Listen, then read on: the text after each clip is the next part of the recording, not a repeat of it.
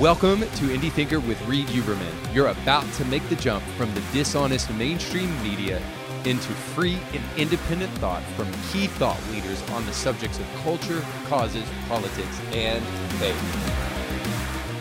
Hey, welcome to Indie Thinker with Reed Uberman. Thank you so much for joining us. Please do us a huge favor if you haven't done it already. And what are you waiting for? Come on. I promise you it won't hurt. Uh, like, rate, subscribe comment, whatever you can do to help us share this with other people would be a great, great help. So, as you know, for the month of July, we're taking a little bit of a break and we're offering you the best of. And so today, we're going to be going to be doing the best of culture guests. So these are guests who have some prominent role in the culture, who are impacting the culture in a powerful way. Um, these are people who maybe are cultural icons or just have some type of cultural prominence, as I said. So I, I really love to have these kind of guests on because they give you a different perspective than you're going to hear from the political side or even the cause uh, kind of based side. So I'm really excited to be able to share this with you today. So without further ado, I want to share with you the best of culture guests. You know, I, I just I have a heart for people who are struggling, and I have I have a great deal of compassion for those that are struggling because I know what it was like. I was in that place once upon a time. Yeah, I have I have no doubt, man, that uh, in fact there may be people who are listening who don't even believe in God, but I just got to tell you, I have no doubt that God allowed you to experience the highest heights and then the lowest lows so that you could tell everybody in between that there's hope that there that there is an opportunity out. No question. I mean, it, there is, you know, because when I look at my life and then I look at some of the other ones and look at all the celebrities that nobody ever said they have problems and they OD and die and everybody sweep it under the rug. They didn't have to die. Yeah. You know, all we all we have to do is be able to say they have a problem and, and there's a God that loves them that will take them right where they're at and heal them because your money is not going to heal you. Your fame is not going to heal you. The trophies is not going to heal heal me. The rings are not going to heal me. None of that is. It's only God Himself that can come and heal you when you have been through something horrible like the disease of addiction or alcoholism. It is real, it is powerful, and the only person that could come and take you and make a turn for the good, for the good. You know, there's recovery, and some people stay in the recovery, and nothing wrong with the 12 steps people that got recovery. Sure. But the kids today, they don't, they don't, they don't respond to that. You know, they it's something that they need to go deeper inside of them uh, because first of all, they're they're very educated. Their IQs are off the chart. Then they got social media and all these different outlets uh, to be able to find everything, and it's so different. And you know, my hope is is that some of them will come to the point of finding God in their life to help them walk this walk and enjoy their life. Yeah, no doubt. Yeah. Uh, I, I absolutely love um, the fact that you're able to share your story with people. So, for those who are listening, and maybe even some who are searching for content right now, and they're maybe in a city that has some extreme lockdown. Uh, we've heard the statistics about some some counties in America having a greater suicide rate than there is like a COVID death rate. Um, so I would I would just want you to kind of share with them uh, so that they can find this kind of point of relating. Um, what was the breaking point for you? What was the point where you realized I've got to get help? Because there may be somebody out there who's asking that question, like, "Well, I just you know I dabble with this and I dabble with that, but I don't think I have a problem." What, what was that moment for you when you stopped the excuses and you said, "Hey, it's time for something to change"? Well, I think we all say that. You know, I really don't have a problem. You know, yeah. I just I just like to get high, and I just you know, I lose my job, I lose my family, and and I lose everything. But it, it, it's all because of of the addiction, because of the problem that I had, and and we all we all come to that place where we in that place we which we call such denial, you know, Yeah. more than anything. Because I went to all the best treatment centers, but I still wasn't ready to turn it over. So it wasn't until I really got to a place where I got into church, and then I really started surrendering myself daily to God. I mean, because they everybody say, well, you can find a God of your understanding. Well, there was no God under my, my understanding. There was only one God that I needed to find. And everybody said, well, how did you find it? I said, he was never lost. I was lost. Yeah. It was just, Yeah, you me. know, it, it was just me make coming to make a real commitment to follow some new principles and, and do some things different. And I think that's the challenge of everyone that struggles is to find new principles and do something different. You know, a different way. A, a, a what way is different. Changing your people, places, and things, all the things that you have to do uh, to ride ride into another place uh, for yourself to become set free. And I think that's what happened for me. I had to let go a lot of the old stuff. I had to go let go of the baseball jersey. I had to get rid of the memorabilia. I had to stop thinking about what I used to do, and I had to start thinking about who can I become with new principles in my life. So once I got into church and and I started studying the Word, there was new principles that started to uh, come into my life, and I started to move in a different direction. Because once you get into the new principles, you will start to move in a new direction. But once yeah. you commit to them, I mean, you can't just half step them. You can't just be a hypocrite, hip, hypocrite step, no, straddle on the fence, you know. And I think a lot of times that, that's what we do. We straddle the fence, you know. Well, uh, I'm in, I'm out, I'm in, I'm out. I just didn't want to be a hypocrite anymore. So I came all the way in and I tried the new principles. And guess what? It changed my entire life. Yeah, absolutely. Now, I, I want to kind of uh, dive into something you said there because you, you you kind of illustrated i'll put it in my own words but you illustrated the fact that most people cannot um, get saved until they get over themselves. Now obviously for somebody like yourself that was probably a little bit more of a task just because you had achieved so much success.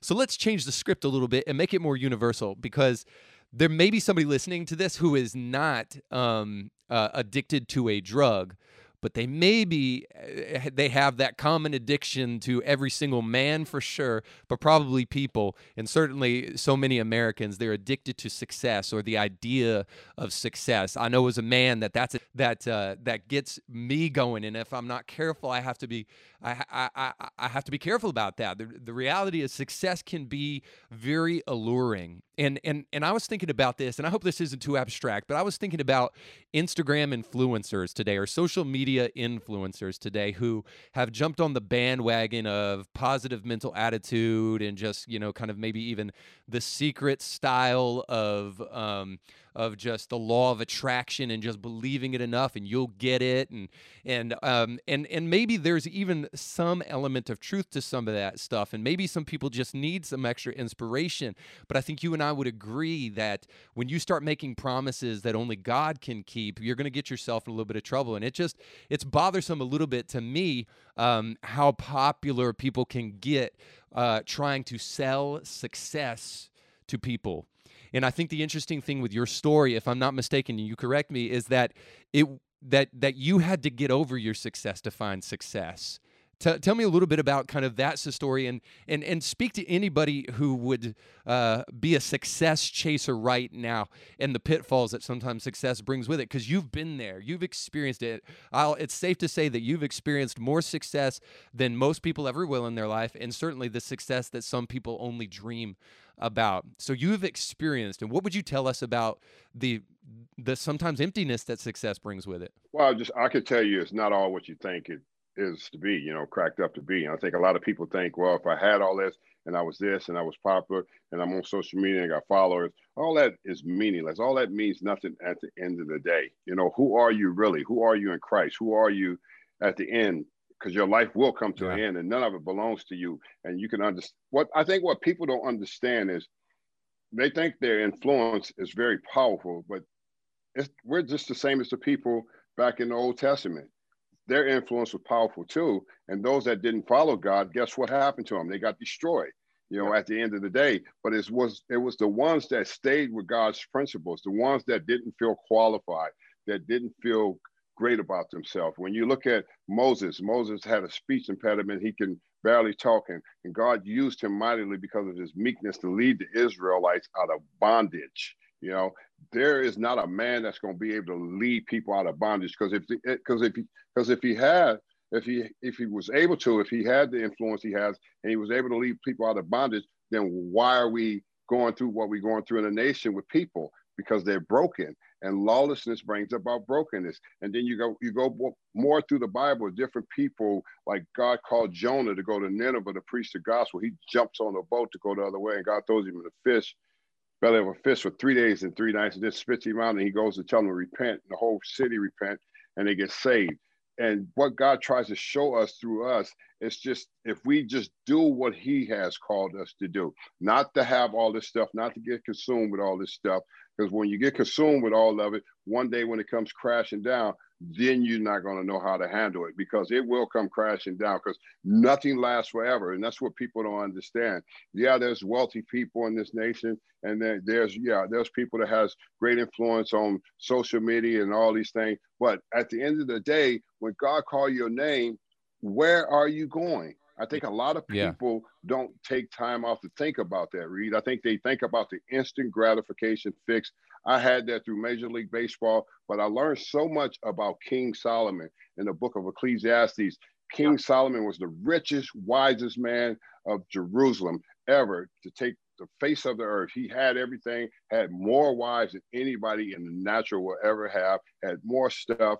And he goes on to say, it all is meaningless under the sun yeah. without God. It means yeah, nothing. It just means nothing because he writes the book of Proverbs with wisdom and knowledge. And then he goes back and writes this book of Ecclesiastes where he got off track from following the God that he was serving before and did his own thing. And then he gets to this place where he talks about this empty void that's in the inside of every last one of us I don't care how much stuff you get. This void is only this void is only created for God Himself, you know, to pour His Spirit down into you, so you can feel the real revelation and, and the joy of who He is, and and not stuff. And I think we get people have to get past the fact that stuff is not going to make you happy.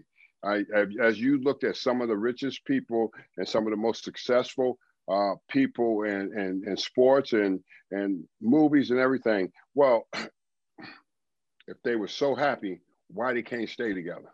Mm. Yep. That's that, that's a real reality. Something's wrong. They have everything. What's the problem? Yep. Well, guess where the problem lies? The problem lies within.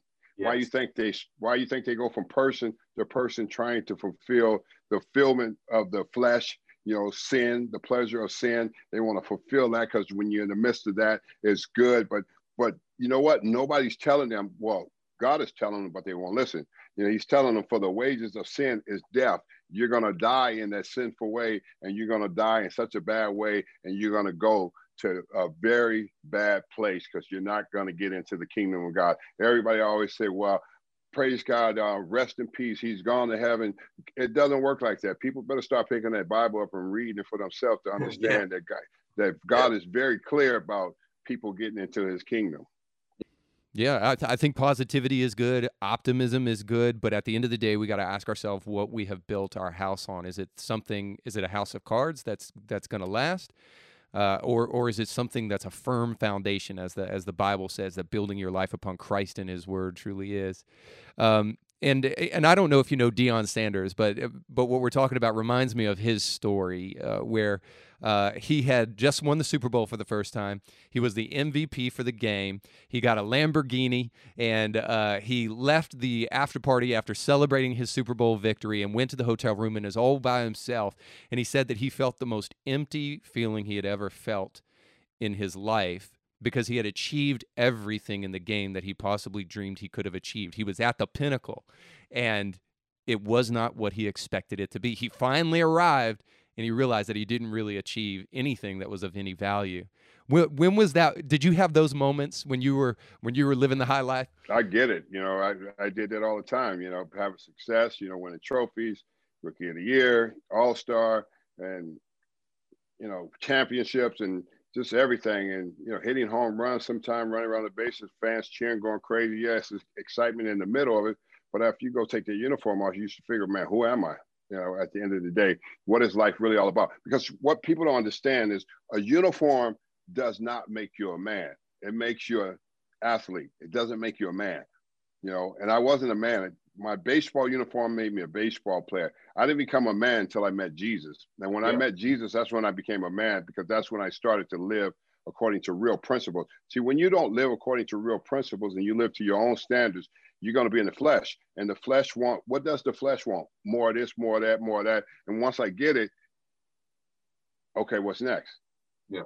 It's it, it's still it still it still doesn't fulfill you on the inside. And I think a lot of us have thought that way. I've thought that way a lot of times, you know, from the success I was having, and at the same time going after another another year after the season's over. I've had a great year. What's next? I'll go. I want to go for the biggest contract. What's next? You know, once you get there, it's always more. You're going to always need more. And I think the difference is with God is I don't, I just need more God to be free every day that I wake up. I need the joy. I need the peace. I need to know that I'm on the right track. I need to know that I'm focused on the right thing. And yeah. what's the right thing? At, at the end of the day, I believe the right thing for all of us is to be able to give back and and help somebody else. When you have a story, it's about going back and help somebody else. So many people uh, come from the lifestyle that I have that have stories of success, but they won't never tell you about their failures. You know, because we all have failures. I don't care who you are. Uh, every last one of us is going to have some failures in this lifetime. Yeah. Yeah, and I forgot to mention, by the way, in that moment, Deion Sanders, that's when he became a Christian. He knelt down and he prayed and he received Christ in that moment of just incredible emptiness. But um, I, I think all that's important because you talk a lot in your book about identity um, and so essentially, that's what we're talking about today because the person who's listening to this could say, "Oh, well, I don't need Jesus. You know, I don't need the crutch of religion, or I need don't need to have my faith in anything necessarily to be able to uh, to be able to beat addiction or to be able to find meaning in this life or whatever you, you may say." That they would say, "Well, I, I, just don't see that religion fits into that whole thing, and I just think that's a a crutch for weak-minded people." In fact, my brother, when I was talking to him a long long, long time ago, and this was before he became a Christian, by the way, and now he is one. Um, he said, "Oh well, your Christianity is just a crutch for you," and I was offended when I first heard it. I was like, "Just a crutch? You're just calling me weak?" And then I started to think about it, and I was like, "You know what? He's right." My, my Christianity is a crutch for me because I realize that I can't walk by myself. I can't do this thing on my own. So, in chapter three, you talk about this a lot, and it's a beautiful chapter. Uh, I encourage people to go out and grab the book. But why do you think it is so important that we establish our identity from our Creator rather than from things or anything else? Well, because everything else is going to pass away, and we're going to pass away too. And I think the reality of people, they identify themselves in what they do and what they have, and they don't realize that it doesn't belong to us you know, God's just letting you use it while you're here. But that day comes when God's going to call your name. You remember the book of Job when he called his name? Everything was taken away. He told yeah. the, he told the, he told the devil, "You can have everything, but you can't have his soul. Do whatever you want." Yeah. By the way, what was taken from him was his wife, everything he owned, and all of his children. Almost all in a day. All of it was taken. Go ahead. Oh, oh, good, good. That, yeah, all, everything. Your family, kids, everything and, and there he was, you know, and his wife was telling him, uh, "Why don't you just give up on that God and stop worshiping that God?" And he must have looked at her and said, "Woman, you must be foolish. I'm not going to never." yeah, we don't encourage husbands to say that, but that is what he said. Yes. yeah, I am never ever going to walk away from this God. I'm going to keep worshiping this God. Uh, and you know what God ended up doing for him, giving him a double portion of what he lost because of his faith. And I think so many times, you know, you see so many people who are out there that that look like they have it all together, but no, nobody ever tells them, man, one day you're gonna have to you're gonna have to meet God. Yeah. And he, he's not gonna talk about this house you got over here, this home you got over here, this car you drove over here, and, and the little stuff that you did to say the charity work that you did to say, well, look at me. He's not gonna talk. He's gonna say, what did you do for my kingdom? Yeah you you had every opportunity. You heard the gospel just like everybody else. We've all heard the gospel. What did you do with the good news? And that's what god is more concerned about. And i think people need to uh, pay attention a little bit more to that because when you when you think about it Reed and you look at the times that we're in now we are seeing it. We are seeing the wilderness. We are seeing uh, wickedness just run wild and crazy like never before. And the, and and guess what? The devil is not even loose yet. Wait till he get loose to be able to uh, have the influence on more people. He will have certainly more influence on people once he gets turned loose. But right now, he's there. He's in people's thoughts, and he's making people believe that you know I could be successful without God. Man, I wish I could tell you. I wish I could say I don't really care about the you know the great success I had as a baseball player. I wish I could have followed God when I was playing baseball like that. I, I wish I would have had that walk that I have today, what Gary Carter was, what Mookie Wilson was, guys that I saw that lived for Christ, They didn't live for the worldly things and they lived for their family. They had principles, but they were a baseball player. They were happy. They were free, while the rest of us were still searching and wanting more attention, wanting more of this, more of that, whatever it was. And, and you look for it out there in all the wrong ways. And I think those guys was a prime example of what you're supposed to live like. Yeah. Well, maybe just to flip the script a little bit to again make it a little bit more universal beyond just people dealing with recovery and stuff, but um, um, because I think this is uh, this is something that's interesting to me, and it and it does verge into the sports world because uh, again, talking about identity and where we get our identity. Um, I think if we were to listen to the news media, now I know full stop right there, like, why would you do a thing to yourself like that? Like, listen to the news media and actually get your information from them. But, um, but if we listen to the news media, I, I think one of the things that we would come away with is that um, if you're a black man in America, the one thing that you can't be is grateful. You have to have a grievance. You have to be um, a victim or you have to be upset about something. I mean, you even think about, and I don't want to get too political here, but I want to be honest. You think about um, athletes like LeBron James, who said that. Um, black people are being hunted down in the streets every single day by police officers, which, which is just objectively not true. Um, but but but regardless of of what we think about what's going on in race in America today, the one thing I think that perhaps you can certainly shed a light on and something that you could share uh, with us is um, is the false kind of pathway of resentment and how that doesn't necessarily get you to where you want to be and how that doesn't fulfill you and how that's a how that's a path that's never going to bring anything good from it. And how actually gratitude um, regardless of what your past experience has been because the reality is is for some people sure their subjective experience especially as a minority member in america has not been good. They've had bad experience with the police they've had bad experiences with white people or whoever. Um, certainly that some people have that experience. Uh, by and large i don't know but but the reality is is regardless of what your experience is and your book drips with this which again is why i encourage people to read it it drips with gratitude with gratitude now uh, yeah, yeah, you probably could say. Obviously, you've been given a lot in your life. You had some amazing talent. You, you, you, you've had wealth, and you've had all sorts of things. But you probably lost some of that too between here and there. Um, so I know, obviously, your experience is your experience. But, but what would you say to anybody, um, especially? Somebody who is trying to be an athlete or maybe somebody in minority communities about uh, where resentment will lead and where gratitude will lead well, I can tell you this: uh, I've never been a follower. Yeah, I've always I've always been a leader, regardless of what I uh, had to go through and what I had to endure. I still always been a leader. So, if you can't lead yourself in into the example of who you really want to be, then uh, you're going to follow the crowd. So, and that's what happens to a lot of people. They follow what somebody else is saying instead of standing on their own two feet and yes, of course. Have you all, have we all been through something? People of color, yes, you've been through some experience, something, but I never let that hold me down. I never let that hold me back. You know, have have ha, has it been unfair in some place um, some places? Yes, it's it's it's a reality that we grow up in. It's it's what we've been through as a nation together. You know, how do how do you move forward from that? Well, first thing first, I, I look at. I've always looked at. You got to have some real leaders who are really qualified to speak about real things. Yeah. Not just because not just because I put on a uniform and I've done well. It, it, the uniform has nothing to do with it. That doesn't make me a leader. I told, like I said before, that just makes me a ball player, uh, right. and that makes me have a voice and a platform. But if you've been through, if you've experienced some things in life, you've been through some things, and you have overcome them, you have great gratitude because now you understand what grace is.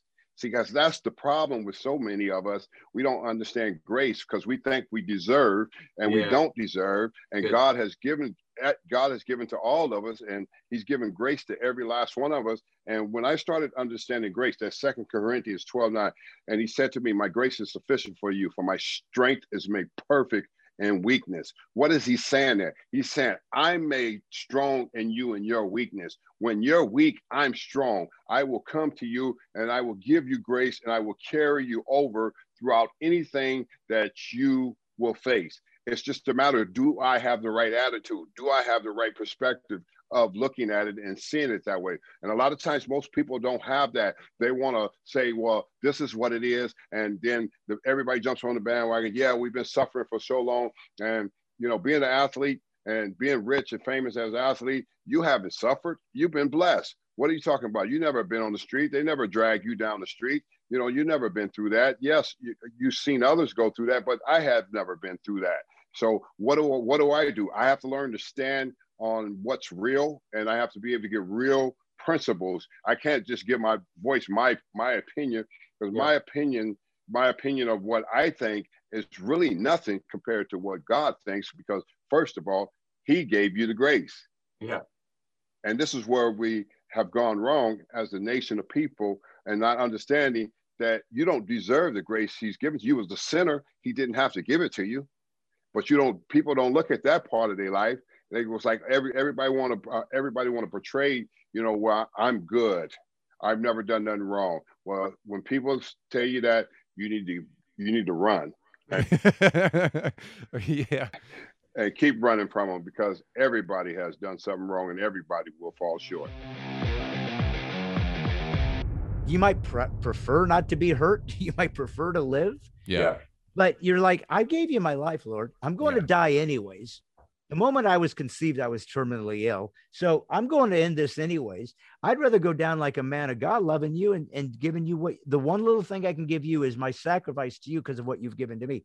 So yeah, this is uh this is a deep furnace cleansing, refining period in America. And he's going to weed out the posers. He's going to get them out of it. There's no more time but the but the church is going to have to at least at least uh, realize that what is expected of you is the truth mm-hmm. is to not be concerned about uh, absurd that that cultural marxism which is what political correctness is has now given more uh, influence to the church than the church has towards it and so people don't want to hurt people's feelings. They don't want to shame. That's a big one. Don't shame, don't fat shame, don't slut shame, right? Don't shame. These are terms they use. It's like, what is shame for?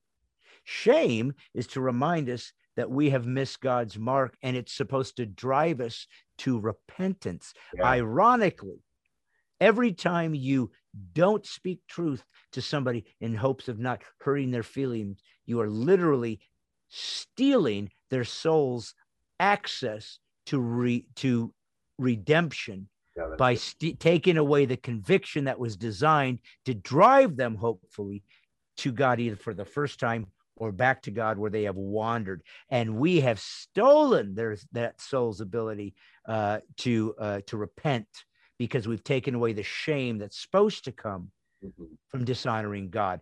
Everything is backwards. Up is down right is wrong, evil is good, good is evil. I ha- I am not a conspiracy theory guy. I am not. Uh, I don't even care, frankly, about Revelation because I feel like who knows what it means. I can't figure it out. I don't care. I will say to you, in the first time in my life, I can say I wouldn't be surprised if if God's wrapping up this story. This mm. is the end because it's the first time in our history of, of world history that one entire world was subject to an edict based on one idea a virus.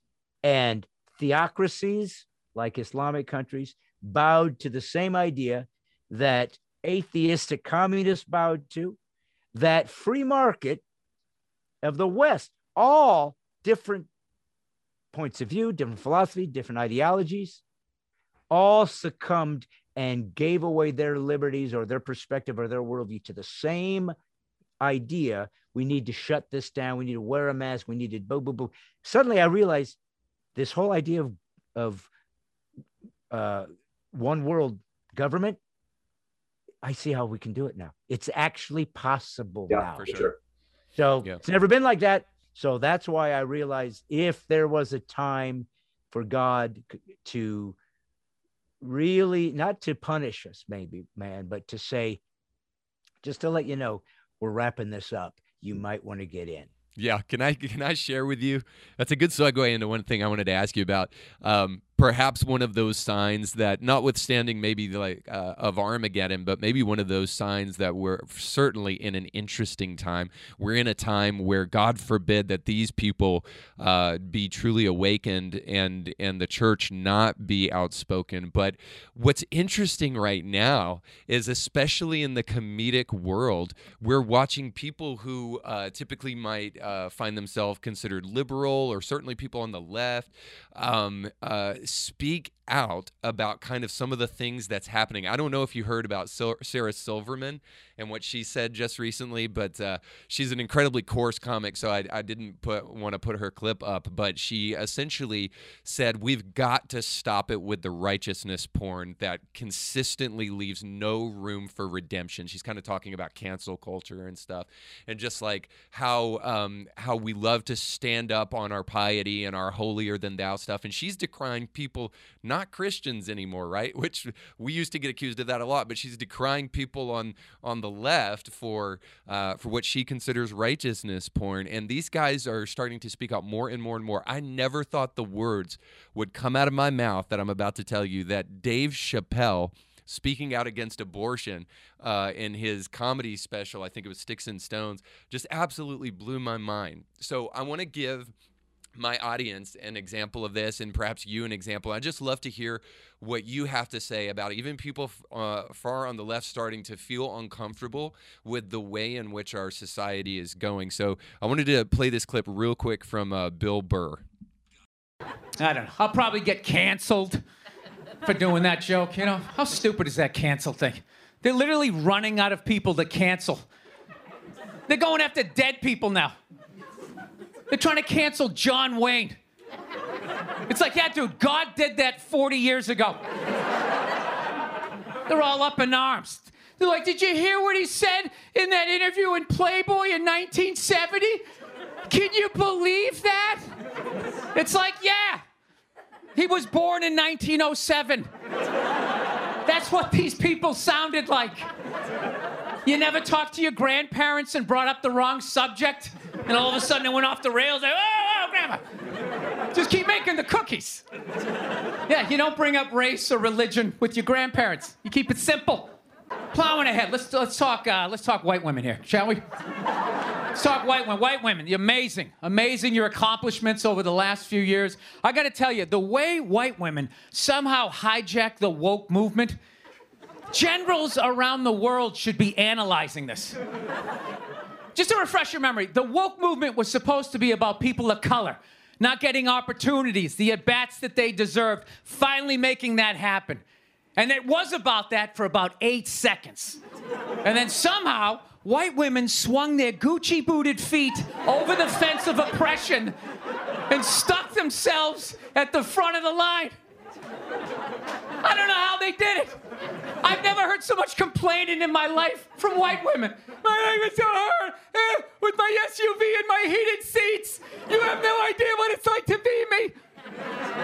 All right, so I wanted to share that because um, if I could be totally honest, I think what you were doing all the way back in 2004 and some of the things that you were saying and the courage at least that you were displaying sounds a lot like some of these comedians that I hear present day. Now, perhaps there's far more rich history of social commentary and comedy than even I know and that I give it credit for. But I just find it incredibly interesting that these people who are not Christians and don't align with our values are starting to feel more and more uncomfortable and less and less at home in an America that's moving further and further to the left. So I, I wonder if you could just comment on that, but also, too, uh, maybe even going back to something that we just scratched the surface of the role of comedy in being that medicine. Maybe that laughter is a medicine scripture verse has something to do with this, that it's a remedy for what's going on in our world. Uh, well, you know, Ricky Gervais, by the way, has been uh, made a lot of comments against uh, political correctness, and he's yeah. an atheist. He's a missionary for atheism, uh, but he stands up against that nonsense, and he's done it on those when he's done these award shows. You know, he's been politically incorrect. Bill Burr is great at that. Uh, it's amazing that he's been able to pull this off under the the culture that we have now. Uh, I didn't know Sarah Silverman said what she said, but uh, she uh, uh, certainly is a, a, good person to say that because of, like I said, her style of comedy is so uh, uh, blue and and whatever crass that for her to say that is great. I guess it would be two twofold sort of comment on those uh, perspectives. Uh, oh, and Bill Maher does is now been pushing yeah. back against it. Bill Maher, another atheist. Uh, why why why is it at me? Well, the first thing you have to remember and this is what I teach. You got to understand something. Again, I didn't know this was how it was all going to pan out. I just thought I'd do comedy and make a living. And here I go. So now I'm in churches, right? And I'm performing all over the country. And more and more people are bringing me in because I don't just do comedy, but then I teach or I talk about the Frankfurt School and in cultural Marxism and what has happened to us. Or I talk about, um, uh, uh, you know, what these ideas of uh, um, uh, multiculturalism as opposed to e pluribus unum and, and intersectionality and all these things. Now, why do I talk about it? First off, you won't ever hear me say liberal. Used to. Don't say it anymore. I say leftist. Not afraid of liberals. They let me speak. They let you speak. They disagreed, but everybody got a place at the table. Leftists don't do that. You don't speak. You think like me, or we destroy you. That's Marxism. That's communism. That's atheism's buttressing of that because they have no morals uh, uh, transcendent moral uh, absolutes that they have to answer to. So uh, when they uh, talk about cancel culture, when we see this in the culture, when we see this idea of, of Me Too movements, all these pieces, I want you to understand why people are so passionate. It's their religion. Yeah. It isn't an idea.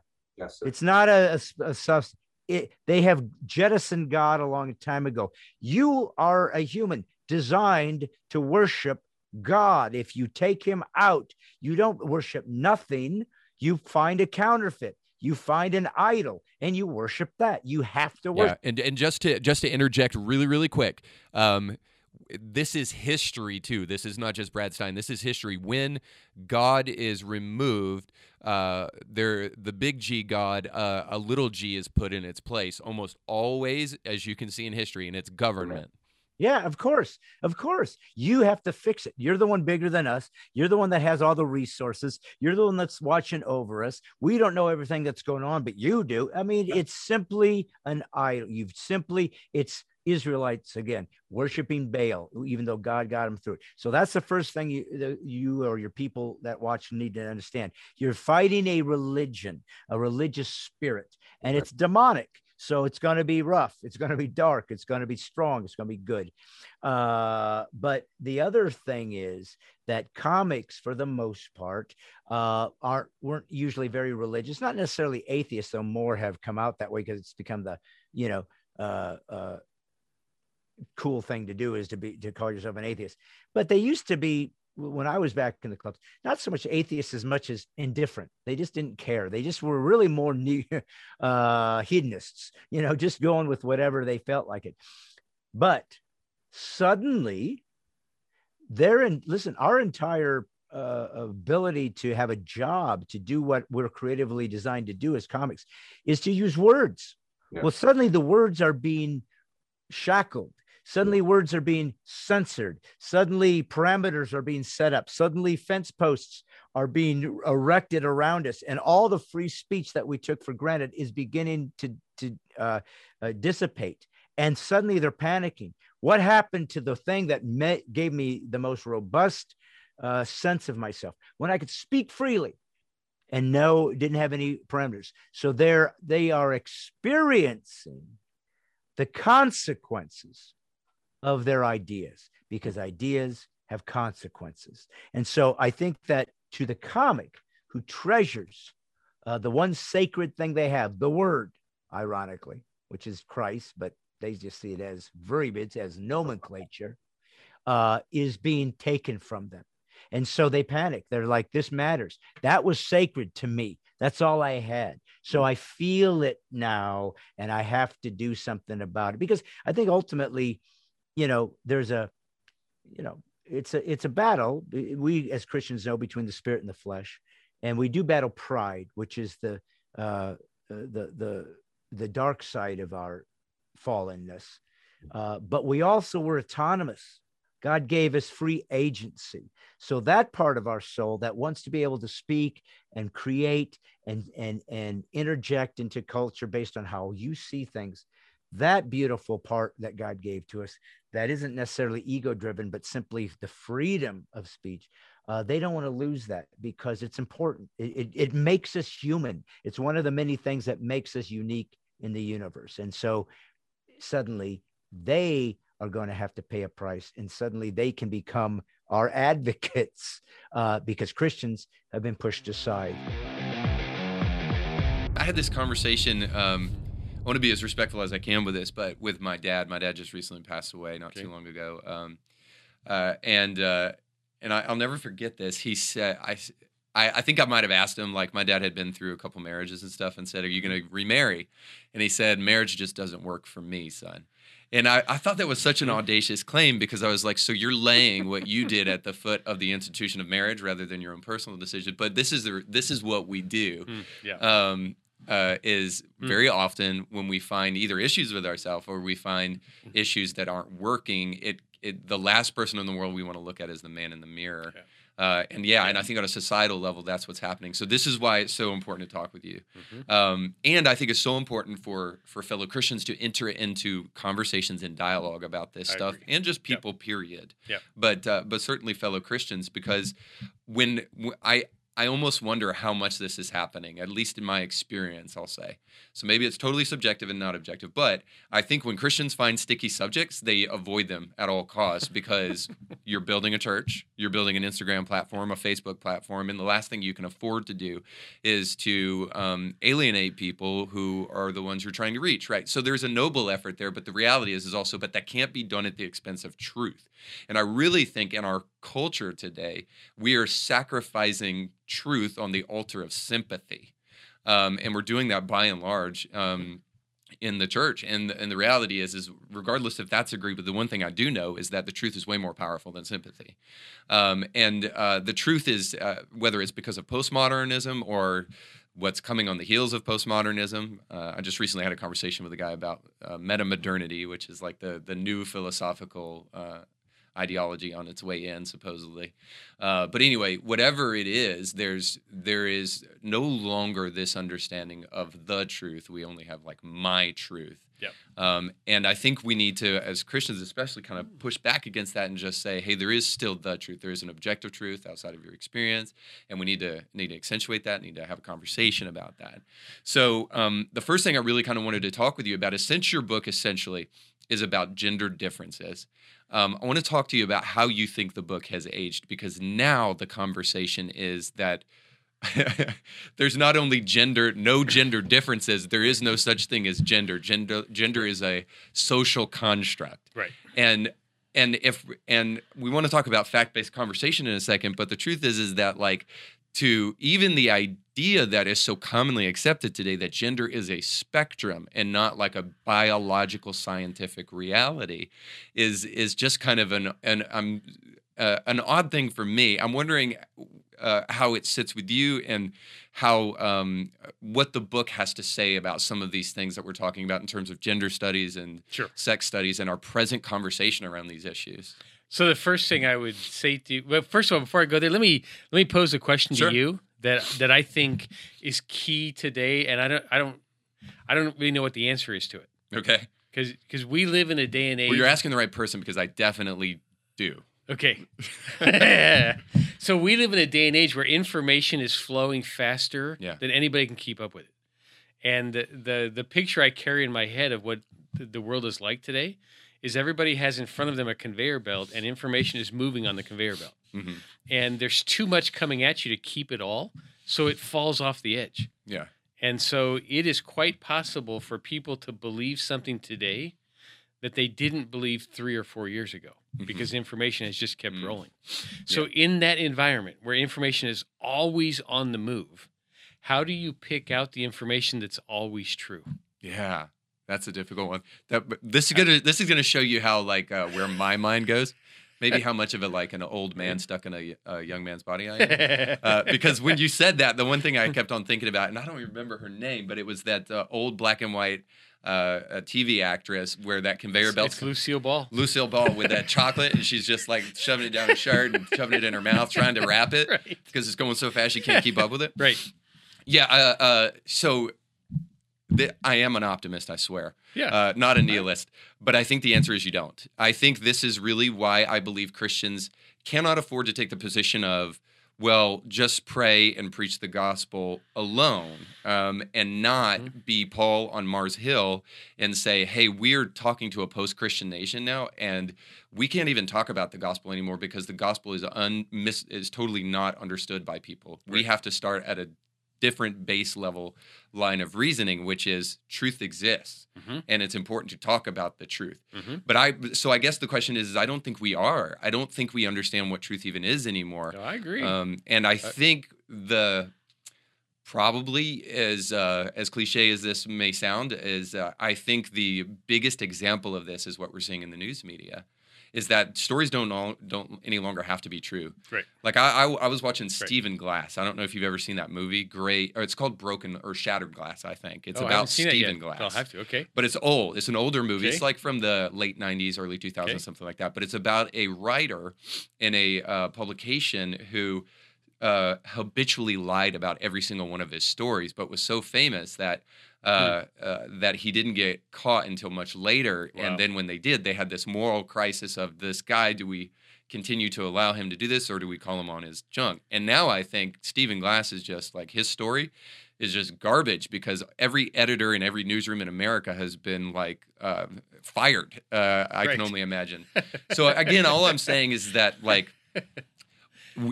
Christian. I don't want to keep on beating this drum because I think it's everybody.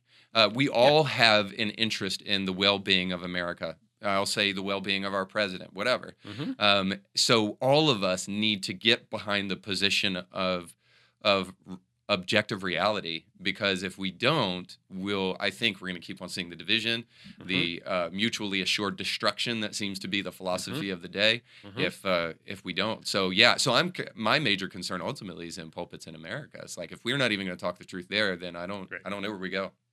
I, I, it's a big challenge today, and you know people are going to have to wrestle with it. And where we traffic in that is, I, I actually would not put our book under the category of what today is called gender differences, Okay. because what's happened in in our society is they've successfully separated the bio, biological reality from the discussion of gender. Okay. So people are even now saying, well, you have your biological sex, but then you have your gender on top of that. Yeah, I know, but there are some people like Debra Soh and such who Mhm. are saying that that's that is not a scientific way in which to view this discussion. You cannot separate gender and Well, I and don't think you can. way. Yeah. But our book is really about how do you take these biological differences Yeah. and work them into your relationship? Mhm. Because the biological differences you can't argue with. Uh-huh. There- There's so much research behind But don't it. you would you agree that people are trying to argue They're- with this? They're trying to, but they can't successfully do it. Yeah, because the typical humanities paper, I heard Jordan Peterson say this, the typical humanities paper has maybe like one citation. And the research that you're talking about that you did for this book, thousands and thousands and thousands of, of Right. hours. But it doesn't seem that fact fact based conversation about gender is important anymore. Well, people are trying to not make it important. Yeah. And and what happens to the discussion is when you're talking about it theoretically, you can go on and on and on. When you get down to ground level and you try to live it out, it comes apart. Context of marriage, yeah. Yeah, like I have had so many friends in my life who, when they were single, they would argue the point. Mhm. and and we would have long discussions about how can you say there's only two genders? How can you say everything comes down to male and female?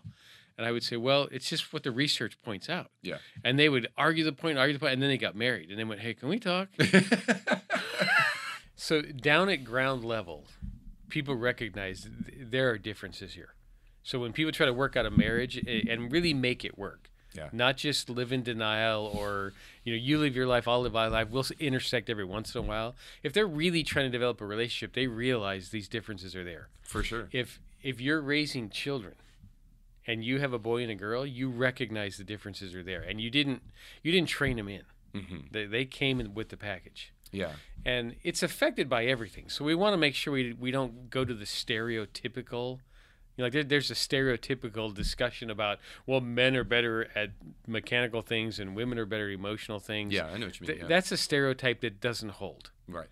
But the biological differences that impact how we interact with life, those are real and they are our starting point, and then we mature from there. Yeah, so there's some baseline biological realities Yes. that um, are scientifically based in research, and then there are some some in some ways there is a spectrum in which we look at gender, but those are superficial realities and not the things that truly matter. Like for instance, uh, boys are better. Or, well, uh, boys are more aggressive. Boys like fighting. Uh, girls are more prissy and like dolls and that kind of stuff. And so there's we've I think we would would both agree that we've seen um, even in the Christian world some men who are a little bit more effeminate than than Of other course. men, or women who are a little bit more masculine than other women. And Well, that, let me just give you one. It's it's a fun one to talk about because the levels of testosterone and estrogen in your body affect the way that you process life. right, So, so there's a prenatal kind of nature. well, for instance, studies show that women tend to hear crying babies better than men do. Hmm. Except if you have a situation where androgen levels are, are higher in a female, she doesn't hear the baby cry either. Hmm. So we can't say all males have this this level of testosterone in their body and all women have this level of estrogen in their body because that's a continuum. yeah, You know, we all have a, a mixture of those. So depending on where the mixture is determines how you process some things in life. Yeah. We need to make room for that in our discussion because that's sure. a practical reality. But it's getting harder to enter that information in.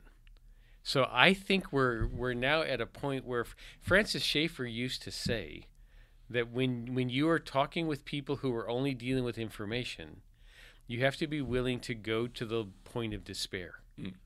Because what happens with philosophies, they sound really good until you get to the end of them. yeah, And some of these philosophies we're talking about today, they don't have enough substance to hold forever. yeah, And courageously, what we need to do is help people move to the point where they realize, yeah, I kind of believe in nothing. hmm And that's a hard place to take people if you care about people. right, And we often try to do it with a sledgehammer rather than with a relationship. hmm But if, if you're willing to ask people questions and stay curious until they get to the point where they realize, yeah, what I believe is not really based on anything, but I'm going to hold on to it anyway. Yeah, I think that's a. I, I want to maybe push back against that just a little bit. But how could you? Because that's so right, one hundred percent. But but I'm it's wondering. messy. I'm wondering how much of pushing through. Because the reality is, is that there's an activist contingent that wants to have these conversations, but does not want to have fact-based conversations. Right. What they want to do is they want to yell at you on social media, say you're being uh, uh, hateful towards transgender people, LGBT community, just because you have the conversation. Like I can give you a perfect example.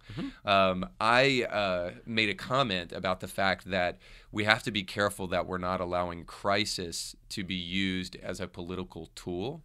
I made a video about that um, and used that uh, some of this uh, police stuff. While anybody would decry what Derek Chauvin did, and I've talked to multiple police officers and said this is way too long. What that guy did was abuse. Um, and anytime anybody dies under any circumstance, our heart should be pricked a, a- a little. But just but jumping on the statistical realities of police shootings against unarmed black men and stuff like that doesn't base doesn't really give a basis for the conversation we're having about this much broader systemic racism in police forces. Just doesn't. And and so i was trying to make those points and then somebody commented on that and said so you don't think there's such a thing as a racist cop? And i'm like that conversation has nothing to do with what i just said. Yes there are racist cops. Yes Right. there's racist everybody. Yes racism exists.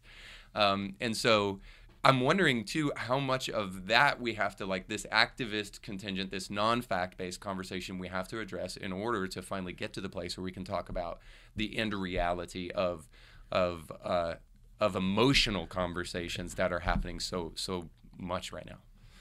So I'm going to give you my just kind of my view of this whole thing is I think every person has to first of all decide what level do you want to have this conversation at? Mm-hmm. Because as you said, there's an activist level that's very contentious, and some people love that level. Mm-hmm. Like some people are fighters; uh, they they love the debate. They they can stand and they can proclaim, and they love that level. And there are examples in the Bible of people who are like that. Like John the Baptist was one of those guys. Yeah. Like he, he didn't take a soft approach. He wasn't, uh, you know, the gentle. I'm going to try to reach your heart. He was just like, this is what's true, and and he didn't really, he didn't really concern himself with the cost. So that's one that's one level we can have this conversation at and everybody has to ask am i willing to pay the price to have the conversation at that level Right.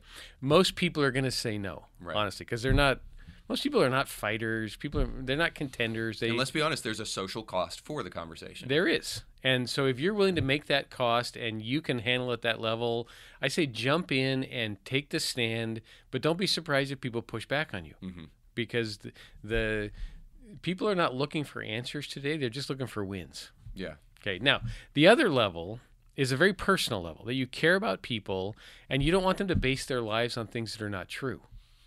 That's a very different level of conversation. And I would say the key to that level is curiosity. Hmm. That we need to be good at asking questions, Yeah, not making comments. to. Yeah. Because people really are struggling with this, Yeah. but they're not asking all of the questions they should be asking. And there are some obvious questions we can ask that we don't have to be contentious about, we don't have to be difficult about, but they matter. Yeah. So the people who are really upset about what we see happening in our culture, one of the questions we should be asking is, so Reed, what what is a realistic solution we can talk about? hmm That if, if that's wrong, what should we be doing instead? Yeah. And I really would love to hear your input on it. Yeah. And if you stay curious, not like, well, you don't have an answer. yeah. You know, now we're just back into a big fight that's not getting the average person anywhere. Yeah.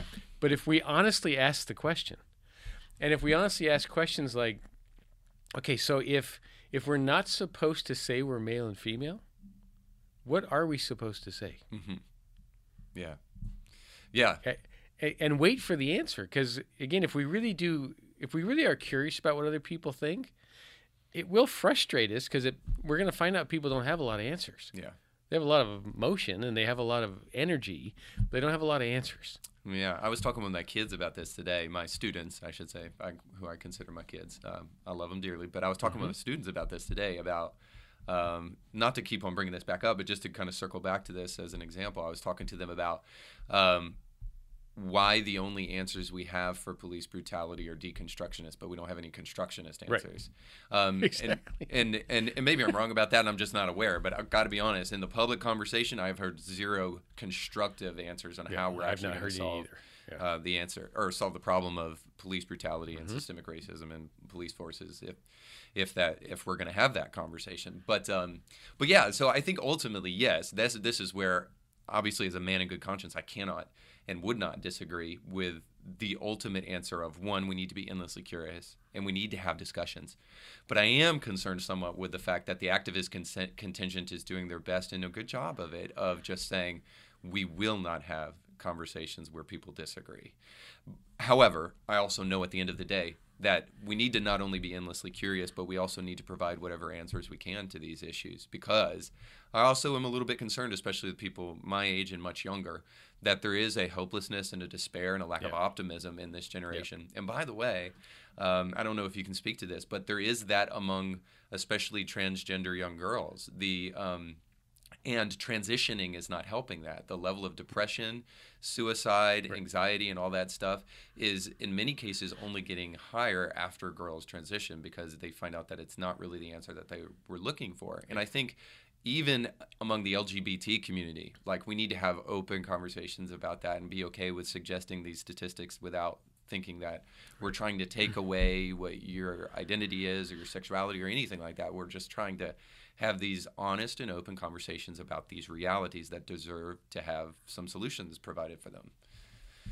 S- So, uh, the, like, I think the answer to this, Reed, i- is helping people discover their value. Mm. Like, I, I actually am shocked at how many people I, because I coach people on a regular basis. Right. One of the questions I always ask them is, "Hey, now that we've got to know each other a, a little bit, I want to ask you the question: What are you exceptionally good at in your life?" Hmm. And people look at me like I spoke to them in a foreign language. Wow. That we we've not given people permission to think that way. I also think that our our parenting over the last twenty years, we've been so self focused. We forgot to tell our kids, "Hey, before you go very far, let me point out to you: Do you realize you are really good at this?" hmm And I don't know if we're afraid people are going to get proud, if we're afraid that they're going to get narcissistic, but the average person has no idea what they're really good at.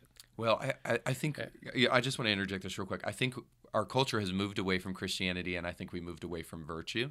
I asked my students the other day too if they Mhm. looked up to anybody, and almost every one of them said no. Yeah. Isn't that crazy? And so in if, if there's a void of I don't know what I'm good at, I, I'm going to look for it. And we, we look for it in all kinds of crazy ways and all kinds of positive ways. But they're also finding that there's not really anybody that they can that they can look up to in terms of virtue and in terms of goodness and in that in our society today. That says something to me about what's going on. You, well, and, and I don't think it's going to happen at the like, like when, when I was growing up, we would look at public figures that way. Yeah. I- Me too. I- me too. I don't think we do Michael that Jordan. anymore. Yeah, I don't think we do that anymore. Yeah. What we're looking at is who are the people that care about me. Hmm.